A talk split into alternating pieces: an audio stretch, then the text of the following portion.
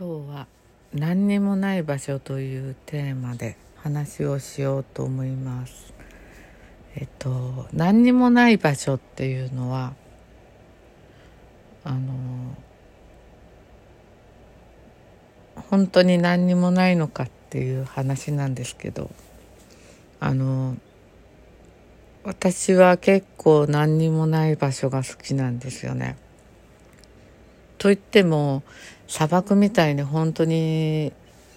全く何にもない場所が広がってるってとこに行ったこともないしそういうところに行ったらあのどうなるのか分かんないんですけどあの私が一番好きな場所の一つにあの調布の飛行場があるんですね。調布にあの飛行場があっていいっていうのはちょっと聞いたことあったんですけどあの私は割とそんな遠くない割にはあの初めて行ったのってここ5年以内なんですよ。でそれ以来すごくあの夢中夢中じゃない夢中にはなんないですけどあのあの気に入っちゃったんですね。あの調布の飛行場っていうのはあの普通の小さい飛行機とかもあんのかもしれないけどあの一応こう出ているのは出ている便はあの新島とかあのああいう東京都の離島ですよね大島とか。ああいうところに行くあの飛行機なんですねって言ってたら飛行機が飛んでますがえっとそういうあの飛行機の飛行場なんですけどあのそれを聞いた時あの大島とか新島とかまでそこから30分で行けるらしいんですよ飛行機で。それってあの調布の駅までバスに乗ってくのと同じぐらいな時間な、まあ、もうちょっと短いかもしれないけどまあそれぐらいで着いちゃうわけですよね実際飛行機に乗りさえすれば。なんかすっごくワクワクしたんですねそれを聞いて。あの行ったことないんですよねあの東京都の離島。で調布からなのであのもしうちから車で調布まで行ってそこから小笠原諸島まで例えば大島まで行ったとしたら最短1時間ちょいで行っちゃうっていうそれを考えるだけでも楽しいんですけど。でもまあ今んとこ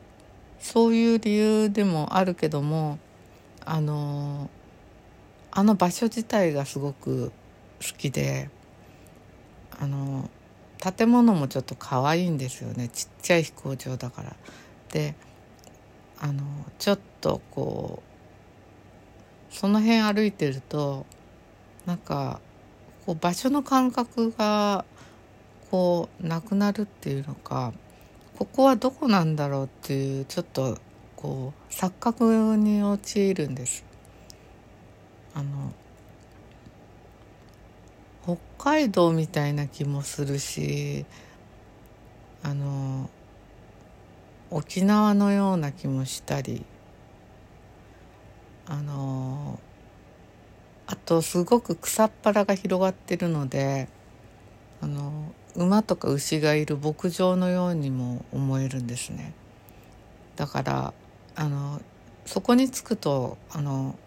ここは何何だろうどこだろう東京都とかそういう風な感じじゃなくてなんかどどこか分かんないどこかっていうところがまず毎回こうあのその新鮮さがいいのとあと特にその横にあの飛行場の横にあの公園があるんですけどそこがすごく良くてあの丘があるんですね。あのちょっとした山っていうか。でその丘の上に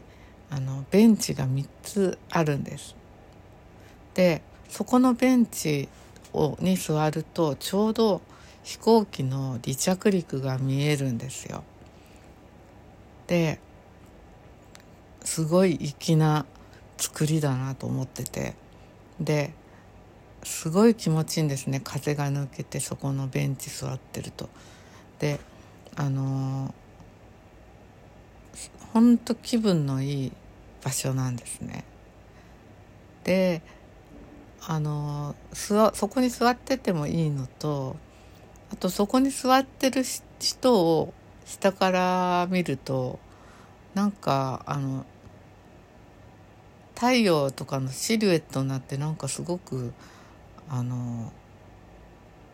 なんというかこう黄昏てる感じとかあのすなんか絵になるというか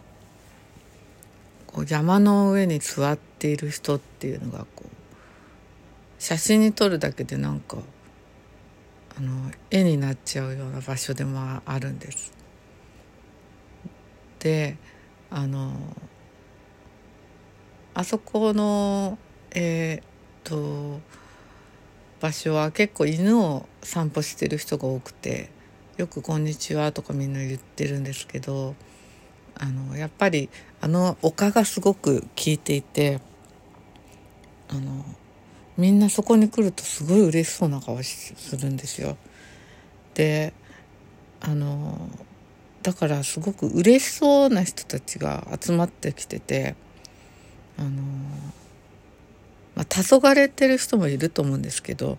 でもきっとすごい落ち込んでる人でもあそこの丘の上ので飛行機見てたらあの元気出るんじゃないかっていうそういうとこなんです。あのちょっとこうもうそれ自体こう装置になってるアート作品みたいだななんてちょっと思ったんですがあのそういうところなんですね。もともとはあの戦時中にあの飛行機の軍用機の場所として作られてその後アメリカ軍がそこの場所をえー、っとなんだっけ占占領じゃなくてアメリカ軍のものになって占領だでえっとその後あの飛行飛行場としてあの使われているっていう場所なんです。あのこんな風に東京の西の方っていうのはあの割とそういうとこが多いんですよね。でうちの近くもあのやっぱ昔はあのアメリカのえっ、ー、となんだっけえっとなんとかがあのアメリカンスクールとかあったりしてであの米軍の建物とかもあったような気がします。でやっぱりその調布の飛行場に近くもアメリカンスクールがあるんですよね。でそうするとあのそういうところの跡地っていうのはなんとなくこうだだっ広いところが多くてで私の好きな近所の中央公園っていう公園があるんですけどそこもやっぱりそういうもともとそういうところだったんですけどあのすごいだだっ広い公園であの芝生がものすごい広くってでサッカー場野球とかサッカーできるとこがあってで周りがこう歩けるようになっているんですがあの富士山とかもよく見える時は見えるしあの四方八方全部こう空が見えるのであのすごい気分がいいんですね。夏の夜とか最高であのそのど真ん中に立って日が暮れるのを待ったりしてるとすっごく気持ちいいんです。で何にもない場所なんだけどやっぱりそこもみんなすごく人が多くてあの自然とこう集まってきちゃうんですよね。でいろんな人がいてたこ揚げする人とかもいてあのたこ揚げ教室とかもあたこ揚げじゃないあとあの紙飛行機を飛ばしてる人とかもいてでその紙飛行機クラブっていうのももうあの紙飛行機っていうのもすごい奥が深いらしくてあの私たこ揚げも紙飛行機もすごいイライラしちゃって全然飛ばないんですけどあれは本当に緻密に考えてやんないとダメなものなんですよね。でそういうおじさんたちがそういう集まってやってるんですけどあのそういうお教室もあって1回100円とかであの飛ばしたりとかもできてでやっぱり夕方とかになると人がこう自然とこう集まってきてでなんかギター弾いてたりとかリコーダー吹いたりとかしてる人もいたりあのでそれで日が暮れるのをこう黄昏て見てるっていうそういう人たちが自然と集まってくるっていうあのそういうこう平和な雰囲気の公園があるんです。ああいうなんだろうこうちょっとこう井の頭公園とか善福寺みたいなこうのもいいんだけどあと神社みたいなとこもいいんですがあの何にもないっていう場所の良さっていうのもあると思うんですよね。で東京には本当にそういうとこが少ないから海とかの近くの人だと何にもないっていうのをすごいまた分かると思うんですけどまた違った良さがあると思うんですがあのこの辺で何でもない何にもないとこっていうとそういうとこなんですけどあのそういうとこがあるっていうことがすごくあの私にとってはあの嬉しい場所なんですよね。であの何にもないとこって言ったら北海道とかもそうですしあのずっと前にあのイギリスに行った時にあのストーンヘンジに行ったんですけどその時あのあの周りっていうのはちょっと面白いものがいっぱいあるって言っててなんか馬の形をしたシルベリーヒルとかあとエイブベリーとかあのあるんですが私はその時はストーンヘンジだけ行ったんですけどそしたらちょうど帰り道エイブベリーっていうあの巨石器群がある場所に日が暮れた時に通りかかってなんなんじゃこりゃって思ったんです。でそういうこう不思議な遺跡みたいなのがある場所がどういうとこかというと何にもない場所なんですよね。あの辺本当に何にもなくて驚くほどに何にもない場所でちょっとこう平地がずっと広がってて少し丘になってたりとかするんです。あのそういう何にもない場所にあの古墳とかもそうですよね奈良とかあと九州の方の古墳もあのあの辺もこう何にもなさが素敵だなって思うんですよね。あの奈良はもうずっと行ってないけど何にもなさで行ったら結構あの引きを取らない感じもあるしあと九州はやっぱり私にとってはこう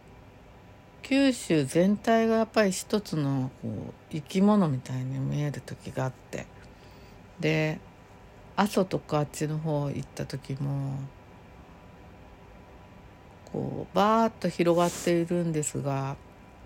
すごくこうエネルギッシュというかそういう感じがあります。北海道の何にもなさもまたいいんですけどあの何にもないっていうのはあの目に見えるものが何にもないだけでまあ何にもないわけではないないですよね。でなんか土の下にはいろんな生き物がいるわけだし草も生えてるわけです。まあ木がそんなに生えてなかったりするから何にもないと思えるかもしれないけど草は生えてるしそこには虫とか動物とかもいるしモグラもいるいるしみたいな。でそういうこうだだっ広さっていうかなんかそういうだだっ広さがあのいいなって思う時があってあのそういう何にもなさなんでそういうところに遺跡があったり古墳があったりストーンサークルがあったりするのかなって昔から思ってます。そんなことで今日はそんな何にもないところの良さについて考えてみました。何にもないところを写真に撮るとあの空と地面だけっていう風になりますよね。なんとなくミニマルなものになっていきますが。何もないとこっていうのはまず風がすごく気持ちがいいですよね。当たり前ですけど吹き抜けるので。それでいろんなこう地面からの湿気とか風とかあと太陽の光とか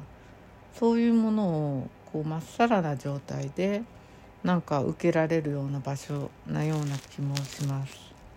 ということで何にもない話をしてみました。それでは。